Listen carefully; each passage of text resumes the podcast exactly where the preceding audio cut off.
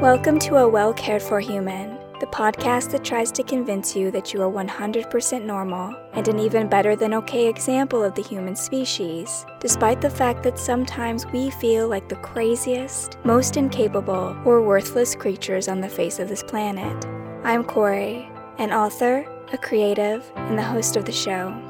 Whatever you're bringing to the table today, I hope this episode proves to be a dose of inspiration for you on your quest to become a well cared for human. You can find the episode show notes, your free wellness blueprint, and more at a wellcaredforhuman.com. And as always, thank you for listening.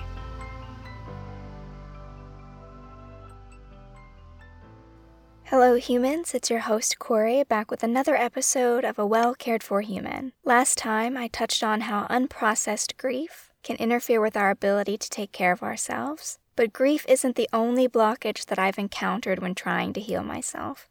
In fact, one of the biggest obstacles that I struggled with was my sense of time.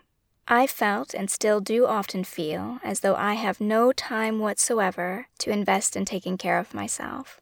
There is so much pressure on me to fulfill the 5,000 commitments that I have in any given day that the idea of taking even five minutes for something useful, like journaling or meditation, seems not only impossible, but unreasonable. So, for this reason, one of the best moves I made for myself was learning how to free up my mental space and reprogram my sense of time when I need to. Even for the scientists who study time, they have found it isn't as fixed as we've come to believe it is in our world of clocks and appointments. Or I could point out that Einstein famously explained relativity by saying, An hour sitting with a pretty girl on a park bench passes like a minute, but a minute sitting on a hot stove seems like an hour. So I'm not the only one who believes that the passage of time, how we experience time in our day to day lives, is somewhat of an illusion, and that there's a great deal more fluidity there that we can experiment with and bend to our advantage when we need to. But I fully acknowledge that no matter how fluid time really is, the fact remains that most of us feel like every second of every day is eaten up by one thing or another, and the pressure that causes this excruciating speed and breakneck pace only amplifies our feelings of time scarcity. Some of this pressure we feel is social, and some of it is habitual. Unfortunately, we can't do a lot about the social pressure, we're going to continue to hear narratives daily about how we need to hustle ourselves to death in order to achieve all of our big dreams, how we aren't really a successful, insert social role here unless we achieve this laundry list of 50 expectations for that role every day. Nope, those narratives are going to continue to bombard us no matter what we do. So, really, all I can say to that is address it with self compassion whenever you find yourself up against these unrealistic social expectations. Try saying a simple, Yep, that's what the world tells me I gotta do, but you know what? That's not what's best for me right now. Personally, I say this to myself about a hundred times a day, and it varies how often and well it works. But that doesn't stop me from holding out hope that one day I'll just totally be over the expectations of others. On the days that I can accept that the world will not be any less insane no matter what I do or say, I turn my attention instead to what I can control, which is me. By focusing on ourselves, not only are we more likely to see actual progress in our lives, but we can start to break down the habitual ways we add pressure to ourselves and our lives. That's great because when we break these habits, we free up more space in our minds and time in our days.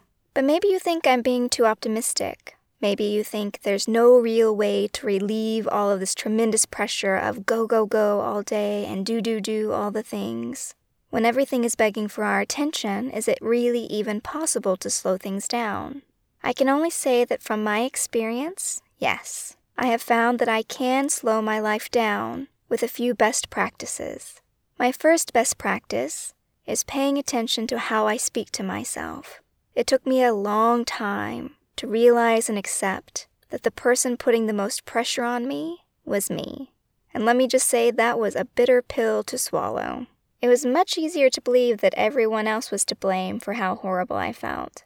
It was a lot more difficult to accept that the person who was torturing me the most was myself. For the fact remained that no matter what happened or didn't happen in a day, one person was always there me. And it was that one person who was always running her mouth. And if you've been working on your awareness at all, you'll know what I'm talking about. You may have noticed that we humans talk to ourselves all the time, and I do mean all the time.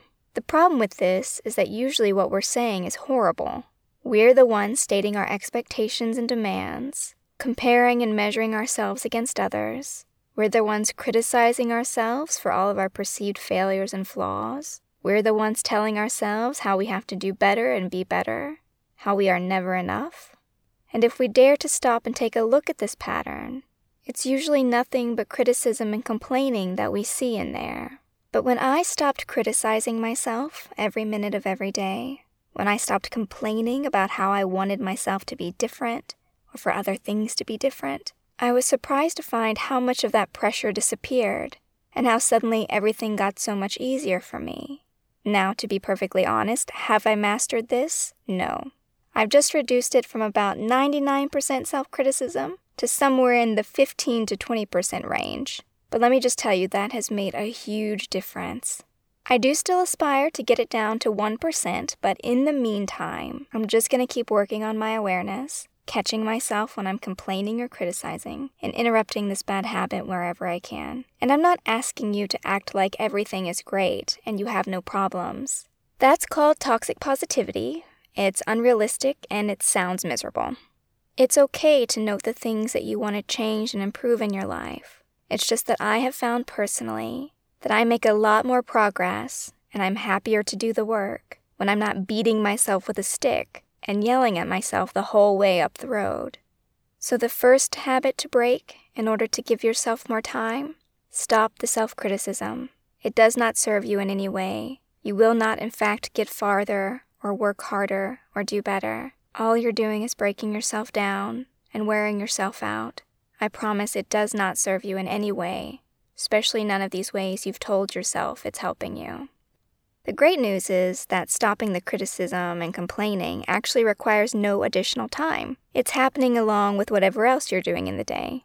The real trick will be to catch yourself when you're doing it and to remember to replace the criticism with something more helpful. That's how we break the habit. So, for example, with me, if I start in with the habitual, why can't I just insert expectation here, when Deborah does it twice as fast and three times as better as I do, and I just stop myself right there. Who gives a shit what Deborah is doing? I mean, me, obviously, but I shouldn't do that to myself. Instead, I try for something like, why can't I just Actually, I can't because I don't have to. I don't need to. I'm just gonna do me right now, and that's pretty good, and it's a perfectly acceptable place to start, here, right here, as me. And yes, I really do sound that awkward when speaking to myself half the time. But you will get better at it with practice. Self love talk is a skill that can be built upon and improved with time, but awkward is a wonderful starting point. Don't be scared of awkward.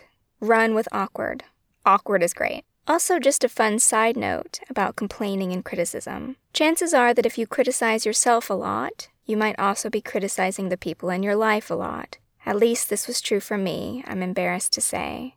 I picked up my father's very bad habit of criticizing not just me, but other people, and it wasn't until I started paying attention to how I talked to myself that I noticed how I was also talking to the people I loved. It's not my best attribute, but I am glad that I've noticed it and now I make it my business to not only speak kinder to myself, but also to the people I love. My second best practice for freeing up time and space was learning to treat my time as sacred.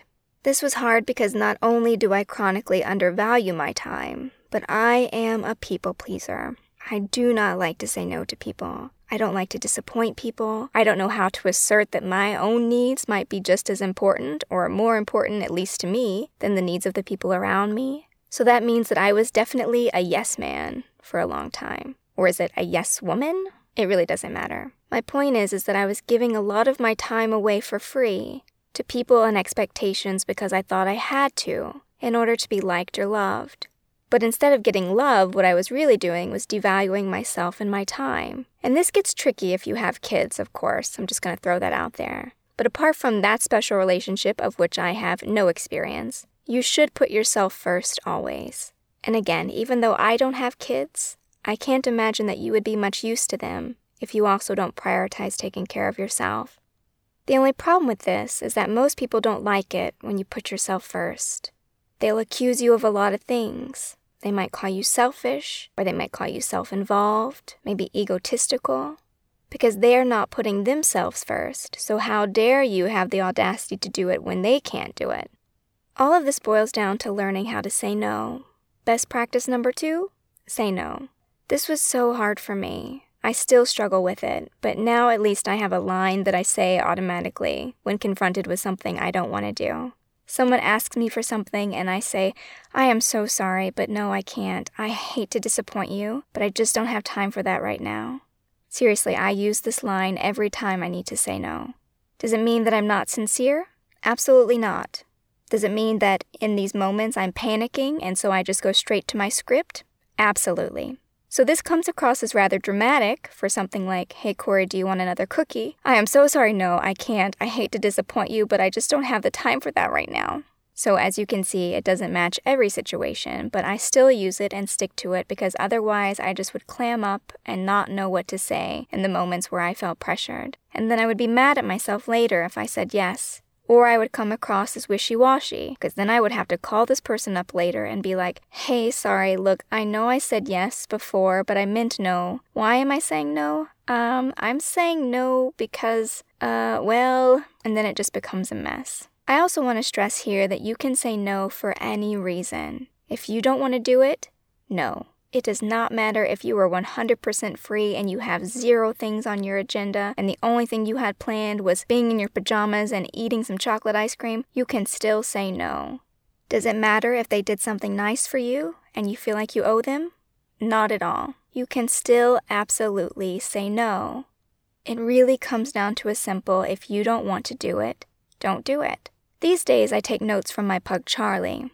When he doesn't want to do something like go outside to pee in the rain, he'll just sit down right where he is and refuse to come to me. He'll wag his tail, he'll droop his ears, maybe he'll show me his belly, but what he will not do is get up and do what I've asked him to do. And I think we can all learn from Charlie's example. He is not receiving any less love and attention and care because he refuses to do things he doesn't want to do. It's true that our human lives are a little more complicated than that, but I still think that if you don't want to do something, you shouldn't do it, especially not at the expense of your own care and well being. Now, do people get upset when you say no? Yes. In fact, that was why I struggled with no for so long. Because from a trauma perspective, there were real repercussions in my past if I dared to say no to someone. If I tried to assert that I had needs in any way, I would be punished for that. But I still stand by this idea that we need to start saying no to everything we don't want to do. Anything that doesn't make you happy or bring you joy, anything that brings you down. Unless someone is gonna die because you say no, then say no. No. See, it's easy. I'm doing it. No. No. And just do your best to stick to that when people try to pressure you into changing your mind to a yes. If you know that you need to go home and meditate and journal, and someone else is trying to get a yes out of you instead, stick to your no. And it might help you to journal or explore why you feel like you can't say no to people, maybe even certain people. Why do they make you feel the most pressured? Where do you think that's coming from? And why do you put up with it? Maybe in other areas of your life too, where do you feel the most pressure? Look at that stuff and start making a plan now for how you're going to get away from those people and those situations because it's not healthy to be around people or jobs where you can't say no. In fact, it's very toxic for people to ignore your boundaries like that. And in case no one has told you this, let me be very clear. If you can't say no, get out of there. Those people or places are not good for you. Last tip for the day tip number three meditate. Come on, you knew this was coming.